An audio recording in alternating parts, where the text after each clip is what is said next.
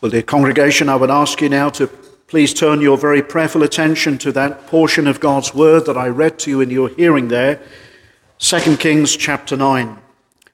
As we arrive in this chapter this morning in our week-by-week expository ministry, going through this book of 2 Kings, having gone through the Bible so far from the beginning of the book of Genesis and working our way through after many years now. As I began my ministry, really, in the book of Genesis, it's taken a long while to get here to this portion of 2 Kings chapter 9.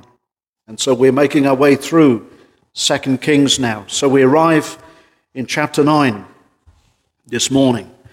And one thing we'll consider this morning, I suppose, is this man, this king now, Jehu, who we may rightly call, and I hope to be able to show you from Scripture that he is what we will call, and rightly call, a nominal believer. We hear of that term so frequently used today, nominal Christians. Well, that word nominal really comes from the Latin, nomi, meaning name, and so you could say somebody who is a Christian in name only. And there are many people like that today. This man, he knew even prophecy.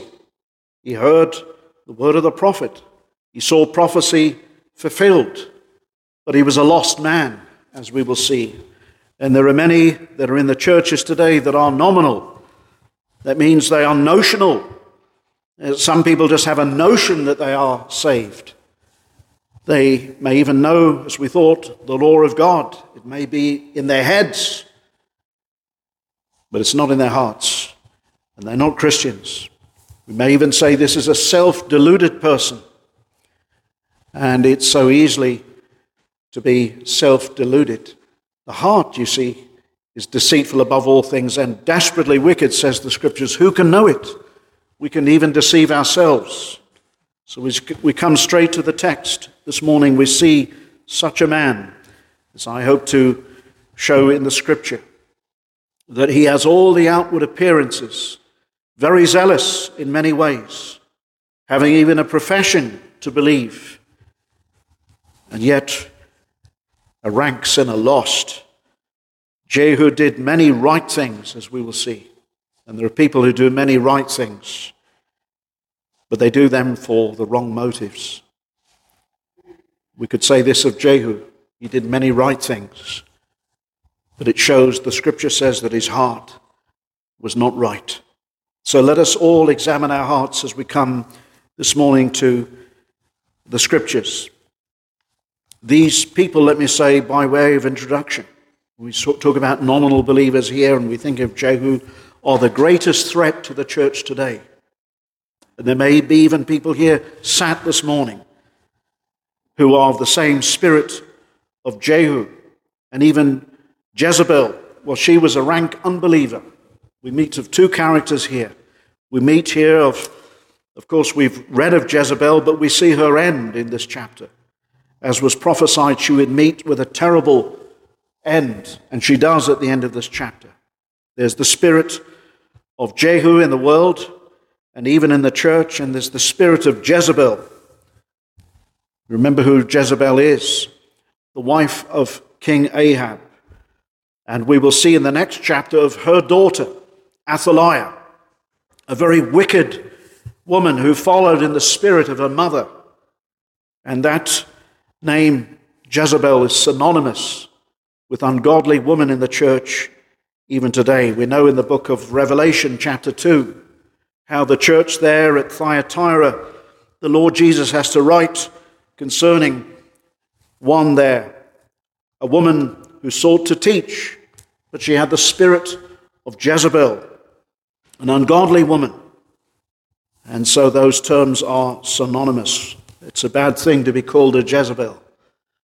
And I pray this morning that God will unmask those who perhaps are like Jehu and those that have the spirit of Jezebel. How wicked was this other woman that we'll read, Athaliah? Well, if you just notice in the next chapter, 2 Kings chapter 11, verse 1, when Athaliah, the mother of Ahaziah, saw that her son was dead, she arose and destroyed all the seed royal. She killed her entire family. She wanted to be queen.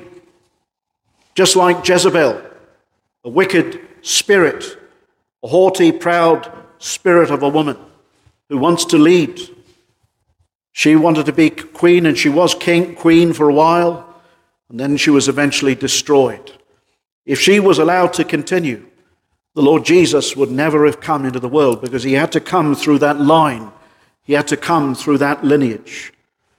And I warn you this morning, I must examine my heart as you must examine your own heart. There are in congregations people like this, and we have to be very careful. People who love to sing psalms and who love to sing hymns and who love to hear the word of God preached, but they will be lost. This man Jehu, as I said, first of all, is a nominal believer, not really a believer, notional, no changed heart. Well, we come back to the period of history here now. What is the time? We see the judgment of God falling upon this nation, Israel. When we speak of Israel here, we're speaking of the 10 tribes in the north. They split during the days shortly after King Solomon, when Rehoboam, his son, didn't listen to the godly men. And then, of course, Jeroboam the first. He was that military general of Solomon, and the kingdom was divided. And he began what we call that golden calf worship. There was a place set up in Bethel and then Dan. He didn't want the people of Israel to go down 3 times a year, the men of 20 years and up. They had to go 3 times a year to Jerusalem to worship. But he feared that if the men went to Jerusalem, there would be again an amalgamation of the 10 tribes in the north and the 2 tribes in the south. And so it was pragmatism. And he didn't care. He said, these golden calves are the ones that brought you out of Egypt, Israel. And we know from the second commandment, God is never to be represented by some image, by any figure. We know what happened there, do we not, in Exodus 32, when Aaron took all the woman's necklaces and earrings and cast them into the fire. He said, well, a golden calf came out. That wasn't so true, was it? He cast those things, and then he, along with other men, formed a mold of a calf, and then Aaron fashioned that calf. And what did God do? Well, thousands of people were slain as God's judgment came upon the people of Israel that day. God destroyed them, because God will not be reduced to some image. We're told in that second commandment, thou shalt not worship, fall down and bow down to a false and graven image. And the nation should have recalled back that great judgment that God brought upon the people. Now, what has happened? Israel has gone astray. They have not only gone after this golden calf worship and continued on it, and perpetuated in that sin of Jeroboam, but it's also led to open Baal worship, has it not? And that was really under this wicked woman here, Jezebel, and her husband Ahab. Now, we see prophesied, and the fulfillment of this judgment upon Ahab's house finally coming to pass. That's what we see in this chapter. You remember last week we saw how the stage was being set for that final judgment that we see taking place. Remember Hazael, who was the servant of King Ben-Hadad of Syria. And of course God is working through these ungodly nations to bring an end to idolatry and judgment even in Israel. It's amazing how God works. Do you remember how even the Lord came and through the prophet Elijah and spoke to Hazael, how Hazael came down, because even King Ben-Hadad, who had heard so much about Elisha that prophet. He wanted to know whether he would survive. He had an illness, whether he would survive. So Hazael, the servant of Ben-Hadad, comes down to see him, and Elisha says to him, he won't die of that illness, but he will die. But Hazael, he goes back to King Ben-Hadad of Syria, and he only gives him half the truth. What does he say? He says, you'll live. You won't die of this disease. But he didn't tell him that he was going to die, because Hazael was the instrument of that death. Do you remember how the next day he went back? And as the king was lying down, he took a wet cloth and smothered the king to death so that he suffocated. Of course, all of that was prophesied, that he would kill the king, that he would not only kill the king, but he would do terrible things to the children of Israel. All of this is fulfillment. Look back there last week, 2 Kings 8:14. So he departed from Elisha and came to his master, who said unto him, what said Elisha to thee? And he answered, he told me that thou shouldest surely recover. That's true. But he also said he was going to die.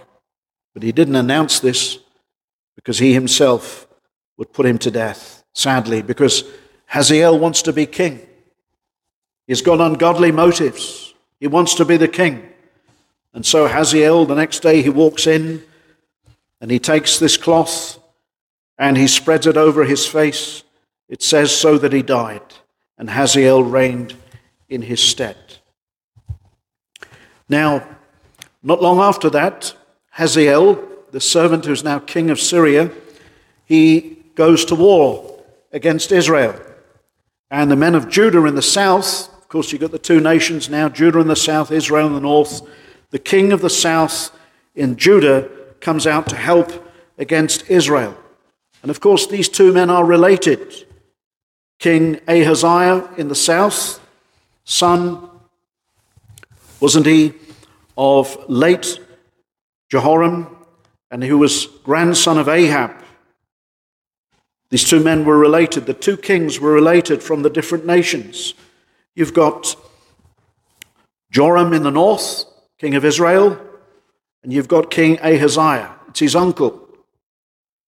Joram is his uncle, because remember, his father, King Ahaziah's father, married Athaliah, and they are related thus. And these men are wicked. God is going to bring them to an end, as he has said. Ahaziah here in this chapter, he comes, we saw it last week at the close of chapter 8, he comes to help his uncle to fight. And you notice in verse 28 of chapter 8, how Joram was seriously injured in the battle there. Notice, and he took respite in Jezreel, the very place where, remember how Ahab, a few kings back in the north, how he slew Naboth, because he wanted that vineyard, Naboth. He took his vineyard, and he was slain there. Look at verse 28 of chapter 8. And he, that is Ahaziah, went with Joram, the son of Ahab, to war against Hazael, king of Syria, in Ramoth-Gilead. And the Syrians wounded Joram. And King Joram went back to be healed in Jezreel of the wounds which the Syrians had given him at Ramah, when he fought against Hazael, king of Syria.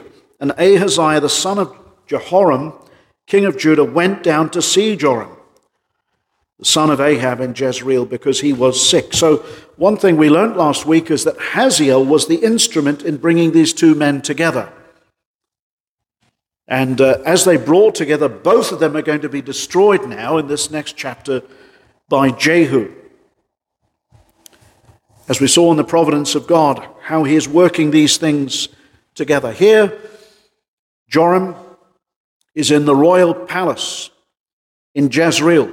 This was the place where Ahab was, remember, where the dogs licked up the blood not only of the one whom he took the field from, but this is where, as God had prophesied, that even not only Ahab would die, but also his wife Jezebel, that she will be eaten up even by the dogs, and we will see how this all comes to pass. My friends, we should be impressed with this. God's word always comes to pass, always. This was prophesied. If you just turn back to 1 Kings 21:19. Remember how the prophet was told Ahab this, and thou shalt speak unto him, saying, Thus saith the Lord, hast thou killed and also taken possession? Remember, Naboth's vineyard was taken away from him.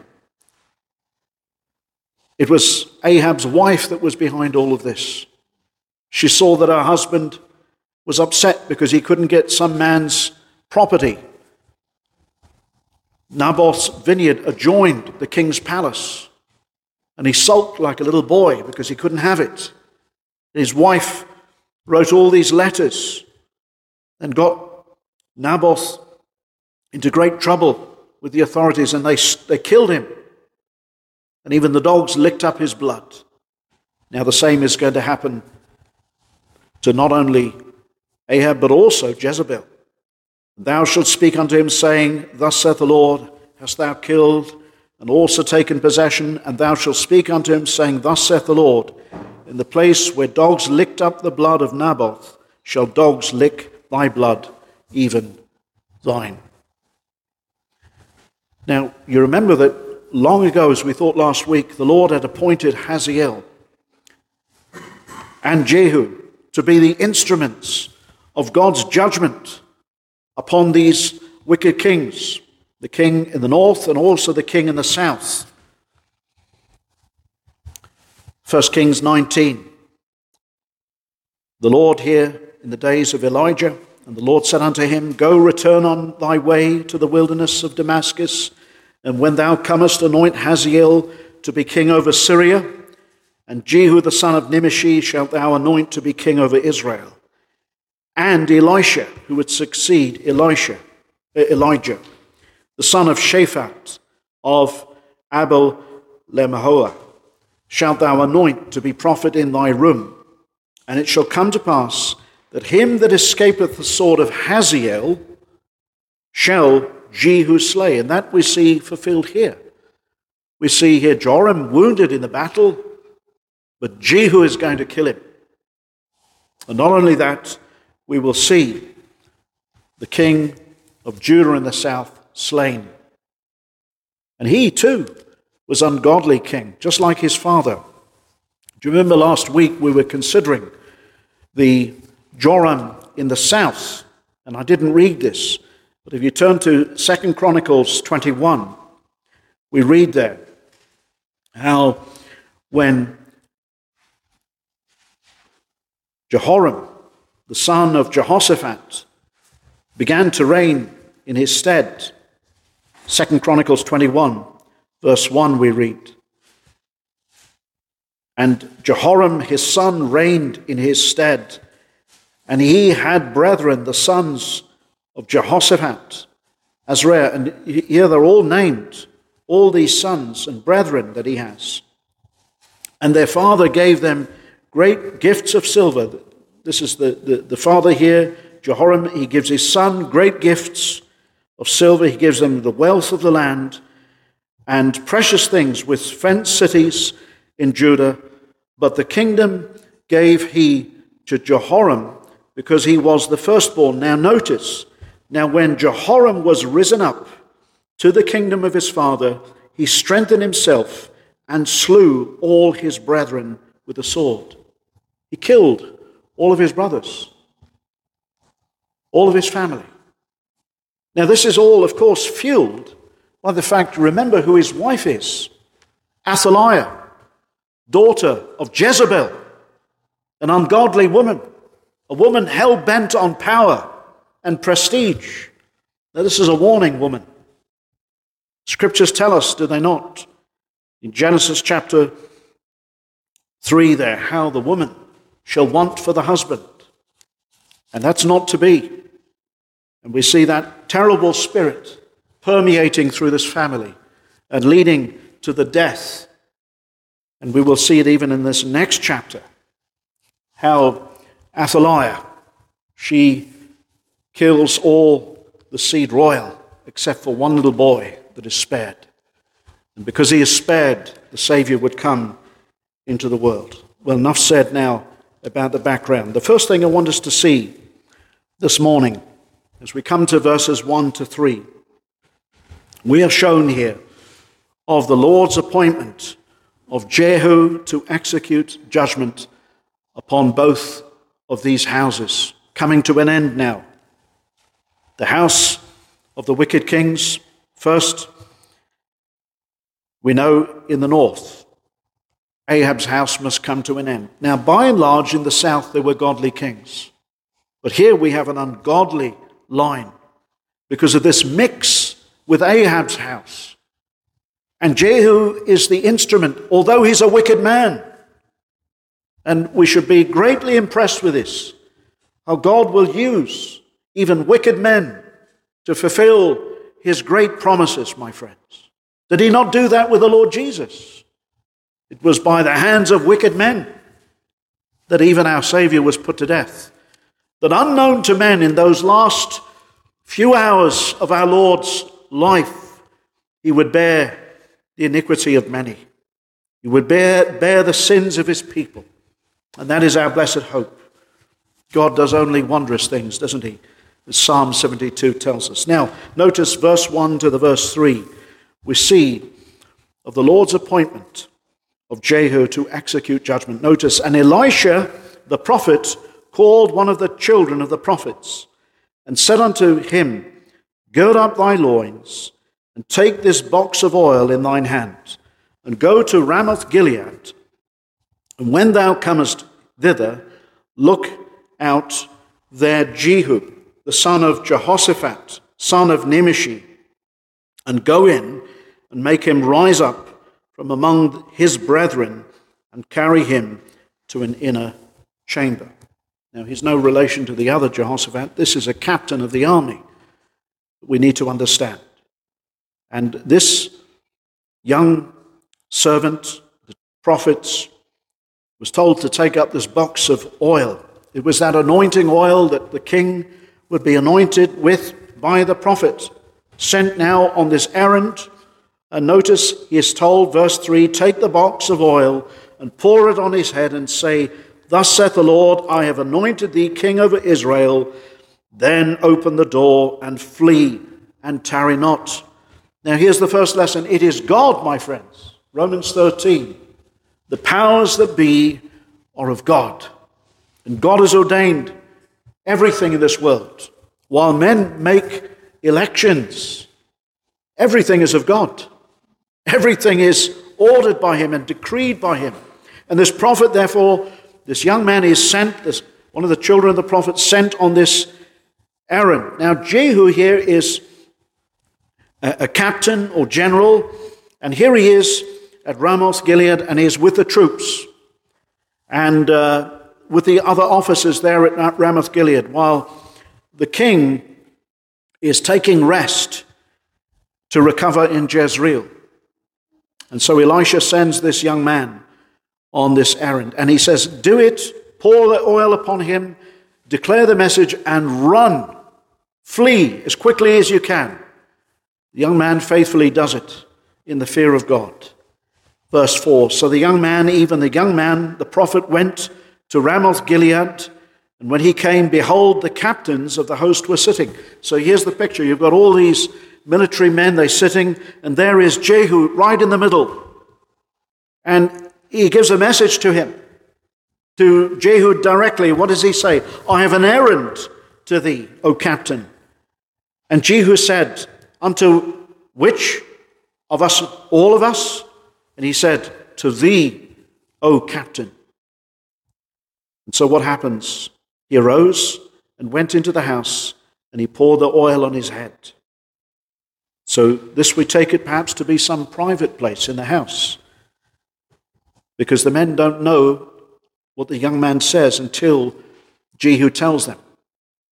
Now notice, he arose, went into the house, and we notice this prophecy and the words of the prophecy. Thus saith the Lord, this young man says to Jehu, the Lord God of Israel, I have anointed thee king over the people of the Lord, even over Israel. And then he gives him the prophecy, verse 7, notice, and thou shalt smite the house of Ahab thy master, that I may avenge the blood of my servants. So in other words, you're going to destroy this whole house. And here, Joram, his son, is going to be destroyed. That's the message, to completely get rid of this house of Ahab. Why? That I may avenge the blood of my servants, the prophets. Remember, it was Jezebel and Ahab that put to death the prophets of God in the land because they wanted to promote Baal worship and bull worship. And this is all part of the Lord's vengeance on this woman and Ahab's house, that I may avenge the blood of my servants, of the prophets, and the blood of all the servants of the Lord at the hand of Jezebel. For the whole house of Ahab shall perish. Notice the words, and I will cut off from Ahab him that pisseth against the wall. Now you might think that the language is crude here, but really what it's saying is those men who would literally urinate against the wall, it would make that sound. They had no respect for Jerusalem. No respect for the house of God. In a very polite way, this is what the word of God is saying. Those that don't honor King David's city. And of course, when we look to David, we look to the greater than David, the King of Kings, David's greater son.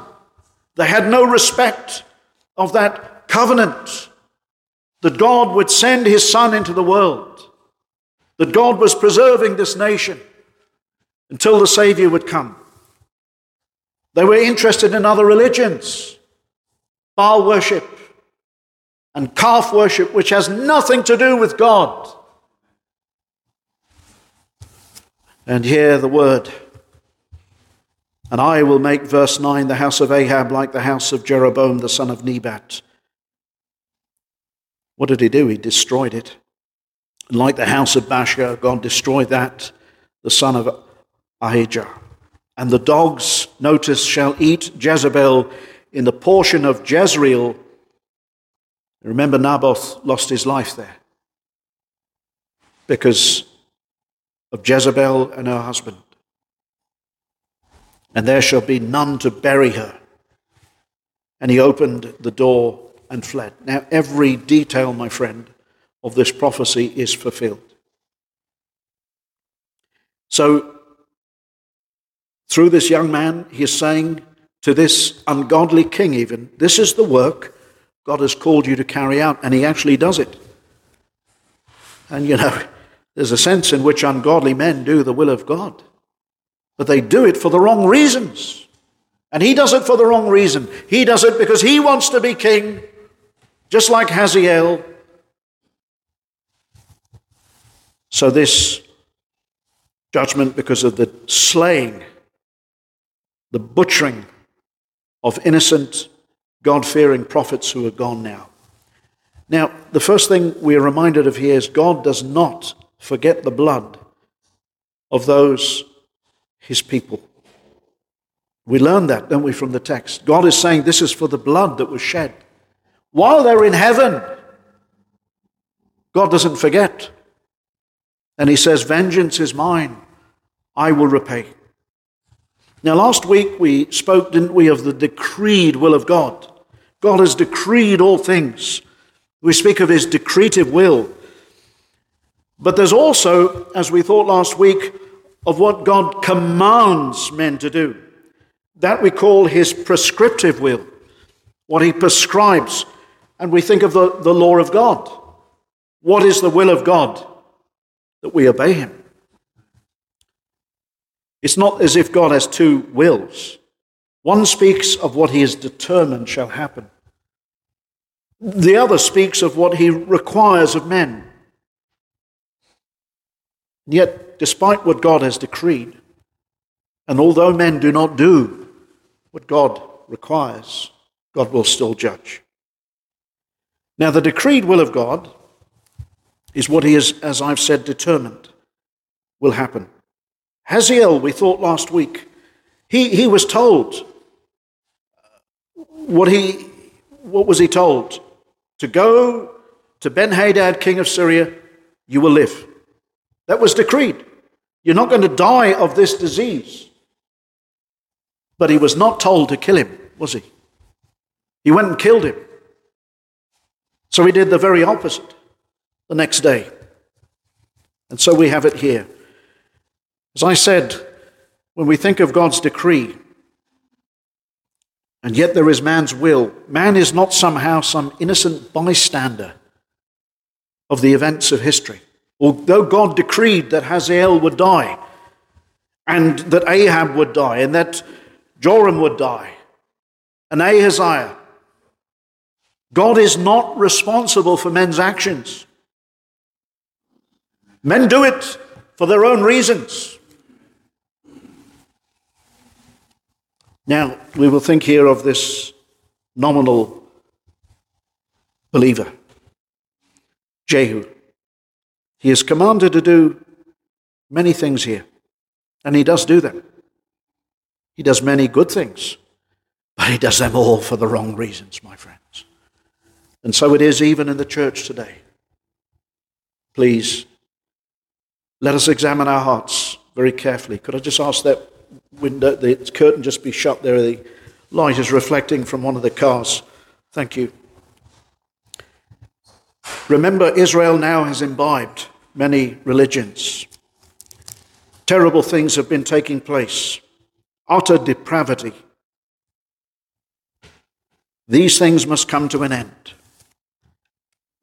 These false forms of worship. Now, we've been reminded, haven't we, from time past, how God judged this calf worship, even in the days of Aaron, how 3,000 men were destroyed in one day. Friends, God still is the same, isn't he? He is the same yesterday, today, and forever. And God abhors anything that we try and do in the church that he has not prescribed. I want to lay that down firmly this morning as we seek to make application later on. I want you to see, first of all, Jehu's immediate response, verse 11. Then Jehu came forth to the servants of his Lord, and one said unto him, Is all well? See, they haven't heard. They don't know what this young man has said. Wherefore came this mad fellow to thee? And he said unto them, You know the man and his communication. Now that should be all telling to us straight away. You know this man. You've seen him before. He must have been well known. That's what they thought of the Lord's prophets, my friends. Little. When we come to preach God's word here, we're not our own messengers. They had little respect for the word of God and the men of God. And I want you to see, first of all, what little respect he had for the messenger. And that should never be true of us, friends, that we have little respect for the messenger. You see, I'm not free to say what I want here today. I will have to give an account to every answer that I give any of you, whether it's on a personal note or here preaching to a congregation. Jehu had no respect. He says, well, you know the man. You know his... But look. And they said, it's false. Now, that's what they thought of the man. And then we notice, and Elisha the prophet called one of the children. He's here called one of the children of the prophets. We read earlier in verse 1. But notice, they press him. Tell us now, Look at verse 12b. And of course, he wants to tell them. If it was bad news, he wouldn't have told them. But it's good news for him. Why? Because he's told he's going to be king. You see, unlike David, when David was told he was going to be king, he was very slow. He waited on the Lord for the Lord's leading and direction as to what to do. But it doesn't take much for Jehu to respond. Tell us now, of course, I'm going to be king. And so he gives the message, and he said, Thus and thus spake he to me, saying, Thus saith the Lord, I have anointed thee king over Israel. He couldn't hold it back, only a little pressing. Well, that's not what they expected, was it? But this is good news to them. I thought you said he's a liar. Well, we're close to this man who's going to be king now. You see how men behave and respond to the truth when it suits them? Now notice, then they hasted. Here are now the future king's men. And they took every man his garment and put it under him on the top of the stairs and blew with trumpets, saying, Jehu is king. There's no holding back here. They're excited as Jehu is. As I said, so unlike David. Remember, even after he was anointed by Samuel, and he could have slain Saul, who tried to take his life several times, he wouldn't. You see, David's heart was very different to Jehu's. The Christian will always be led of God's word. The unbeliever will be led and fueled by a lustful heart. There was no waiting for these men, neither for Jehu. They hasted and took every man his garment. They ready to make him king. Now, you notice Jehu rushes to a very quick decision now to bring judgment, swift judgment. Look at verse 14. So Jehu, the son of Jehoshaphat, the son of Nimshi, conspired against Jehoram. He conspired rather than seeking the Lord. What's right? What's the right way? What's the proper way of going about this? He's not interested in that. Of course he will be king, but not in the right way. It's how you know when a man is not the right man for office in the church. When he's pushing himself forward, promoting himself. Christians should never put themselves forward. The Lord always opens the door for men. He didn't seek the Lord in prayer, but we read here he conspired. Now, friends, if some things of the Lord, you don't need to conspire. You don't need to imagine up ways. He is not being led of the Lord here, but what he does is of his own volition, sinful volition, whereas a believer walks cautiously and humbly by faith. Now, we notice now Joram had kept Ramoth-Gilead, he and all Israel, because of Hazael, king of Syria. So there was a place that was guarded. But King Joram was returned to be healed in Jezreel of the wounds which the Syrians had given him. We read of that in the previous chapter, when he fought with Hazael, king of Syria. Now, this is quite bad, isn't it? Unlike David, he didn't take Saul at his weakest point. But he takes this king at his weakest point. And this is wrong, isn't it? So Ramoth-Gilead is sealed, and no news is to be leaked, because the king is in Jezreel. And he says, don't let the word get out from here. Now he adds at the end of verse 15, and Jehu said, if it be in your minds, then let none go forth nor escape out of the city to go to tell it in Jezreel. Here he is in Ramoth-Gilead, and he's saying, don't let the word of God go out to Jezreel. Now he comes up with this plan. to go out, look at verse 16, on a chariot and to take the king by surprise. And we have the encounter in verse 16 to 20. That so Jehu rode in a chariot and went to Jezreel, for Joram lay there. And Ahaziah, king of Judah, was come down to see Joram. And we notice there's a watchman, and he's looking over. And he sees in the distance, perhaps a couple of mile away, we don't know, but he sees Joram riding at quite a pace and with great aggression.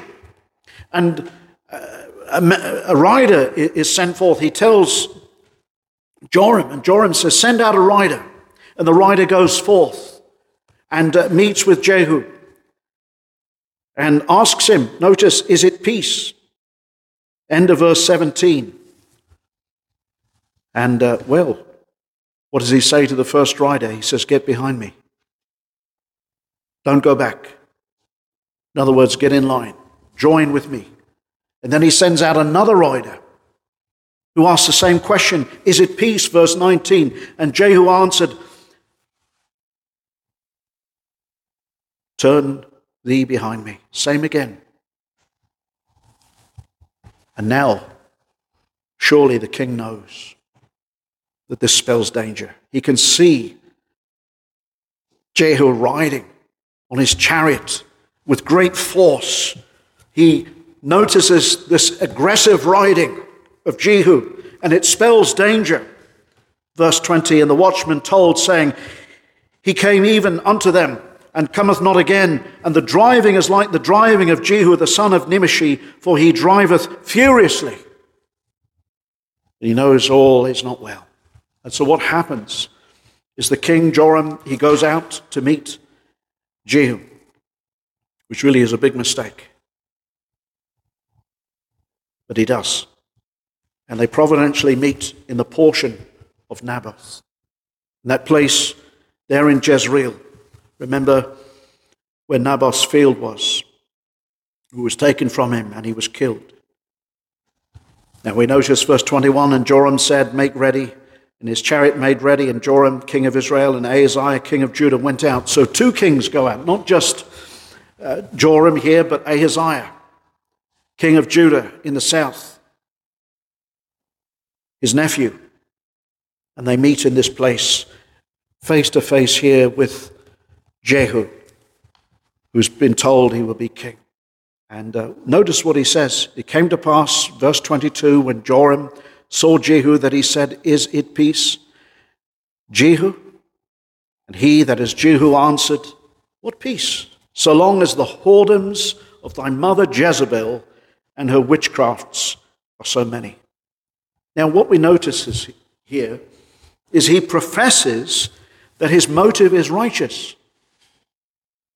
Oh, look what you and your family have done. You've slain all the prophets. I've come out for a righteous cause. He was referring to Jezebel's, not only her witchcrafts, but her whoredoms of religion. And he makes a bold claim. And now what does Joram do, king of Israel? Well, he turns to his nephew and he warns him. And Joram, verse 23, turned his hands and fled and said unto Ahaziah, that's his nephew, there is treachery, O Ahaziah. He's warning him. Now as he turns, Jehu, he draws a bow and he strikes this king, Joram, in the heart. And he falls to the ground. He sank down in his chariot. Verse 24, and Jehu drew a bow with his full strength and smote Joram between the arms. And the arrow went out at his heart, and he sunk down in his chariot. So he had his back turned to him, and he just shoots him down. Now you notice, that's not the end. He's also now after his nephew.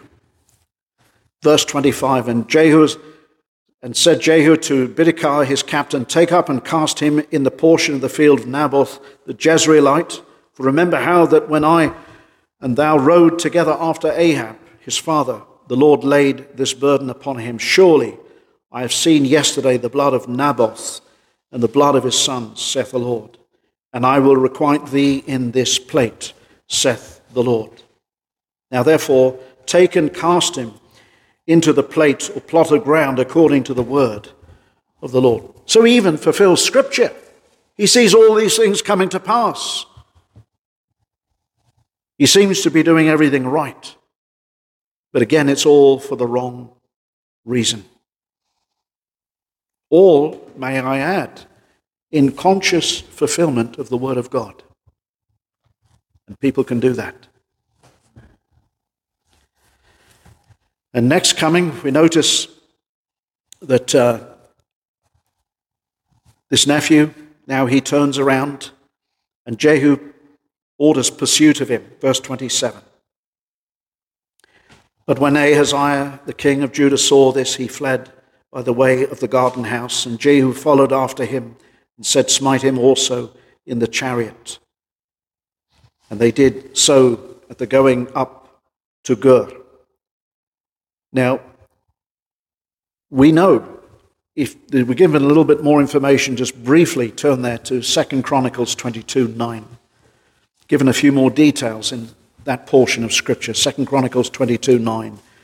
And he sought Ahaziah, and they caught him, for he was hid in Samaria, and brought him to Jehu. When they had slain him, they buried him, because they said, he is the son of Jehoshaphat, who sought the Lord with all his heart. So the house of Ahaziah had no power to keep still the kingdom.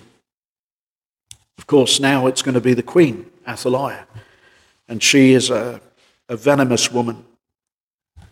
Now, we're told there was a proper burial given to him because he was a king. But we come back now to verse 30 of this chapter that we're in, 2 Kings 9, verse 30, and we close with thoughts now on Jezebel and just a few points of application. And when Jehu was come to Jezreel, so here now they've killed Ahaziah, they've killed Joram, king of Israel. But now, when Jehu was come to Jezreel, Jezebel heard of it. She had heard of all that had happened. The slaying of her son Ahaziah, the slaying of the king of Israel also. What does she do? It says she painted her face and tied her head, and looked out of the window. She heard of her son's death. She heard all this judgment. What does she do? She gets herself ready. She paints her face. She does herself up. She wants to die as a queen, you see. And it's not as if when she meets Jehu that she has any humility in her heart. There's no remorse for her sin, for her life, and all the things that she's done. Notice what she says to Jehu. And as Jehu entered in at the gate, verse 31, she said, had Zimri peace? Who slew his master? That is a slanderous remark. Because if we know anything of the history, back in First Kings, Zimri had no peace. Remember, Zimri was only king for 7 days. 7 days. He slew godly King Asa. And that king Zimri, he ended up burning himself in the palace. He had no peace. And he's gone to a lost eternity. And she's saying, in effect, you're just like him. What have you done to your master? Well, she knows. You've killed him. But what of her own heart? Now notice how he responds. He's not bothered. He orders 2 eunuchs to kill her. He says, who is for me? 2 eunuchs, perhaps it says here 3, looked out the window. And he said to them, throw her down. And they threw her down. Verse 33. And some of her blood was sprinkled on the wall and on the horses, and he trod her underfoot. She was left to nothing. And here she died in her pride. No remorse for her sin, for the blood that she shed, for the false religion that she propagated throughout the lands. No. Well, after she died, great superstition comes over Jehu. This is why we also believe he's an ungodly man. Well, because he realizes she is not given a proper burial, that her body is left. Although she's a wicked woman, look at verse 34, and when he was come in, he did eat and drink, and said, Go see now this cursed woman and bury her. Why? Because she's a king's daughter. Superstition. But lo and behold, the prophecy is fulfilled. The dogs have eaten her. There's nothing left but her skull and her hands. God's word is fulfilled just as the prophet said. You see, stunningly, it's interesting. Look at verse 36. Jehu quoted the words of Elijah in 1 Kings 21, 23. Wherefore they came again and told him, that's Jehu, and he, Jehu, said, This is the word of the Lord, which he spake by his servant Elijah the Tishbite, saying, in the very place, this man has even seen Scripture come to pass. But you read on in the next chapter of this wicked man. Don't think that he is a godly believer. He tears down all the places of Baal. But you know what? He continues on in the sin of Jeroboam. He heard the truth, but he's not interested in the truth. He allowed golden calf worship to continue. Now let me say this. God wants true worship. Everybody in this church should want what God says, not what the preacher says. If what I have said does not comport with the Scriptures, get me out of here. You do not import into this church what you think is right. We do not come here to worship God in a way that we think will please Him, but what He says will please Him. But what He says is right. He was not interested in what God thought. He wanted to be king. That's all he was concerned about. He tore down all the places of Baal worship, but he continued, as you will read, in the things. Look, just turn over, chapter 10, verse 26. We read there, and they brought forth the images out of the house of Baal and burnt them. You say, this king is on fire for the Lord. No, he's not. And they break down the image of Baal and break down the house of Baal and made it a draught house unto this day. Thus Jehu destroyed Baal out of Israel. Howbeit, the sins of Jeroboam, the son of Nebat, who made Israel to sin, Jehu departed not after them. To wit, the golden calves that were in Bethel and that were in Dan. He did not care. And that's what I mean about the nominal Christian. The true Christian says, Pastor, we want God's word. That's it. We don't want worship. We don't want this contemporary worship, which is all about emotion. Music, music, music, that'll attract people. You'll be entertaining goats, my friends, for the rest of your lives. But you'll not be feeding the sheep with silly music and sentimental claptrap. We don't need it. See what it did to the church back then. If we don't do things God's way, my friends, God will bring destruction. Judgment must begin at the house of God. The Lord spoke to this man. He saw prophecy. But it was what Paul says is will worship. Paul speaks about this in Colossians. He speaks about a form of worship that is will worship. And that's what we've got today. I will worship God how I want. Friends, I don't want to worship God how I want. I want to worship God how He wants and what pleases Him and what is right in His eyes. Paul says there in Colossians 2:23, who have a show of wisdom in will worship. That's the contemporary church. Where things go wrong. But people say, I will worship God how I want. Some people, I was saying to the children this morning, all they want to do, they come to church for a musical high. They come for some euphoria. They come for feeling, but they don't come for truth. Let me say worship. Did you know that word worship means giving Him His worthyship? And if it's not worthy of Him, we don't want it. We don't want it. When man comes away from God, he destroys himself. He destroys his family. He destroys his community. He destroys everything. See the state of Israel. Wrecked. Only God can revive. And only God does revive when we come back to His Word.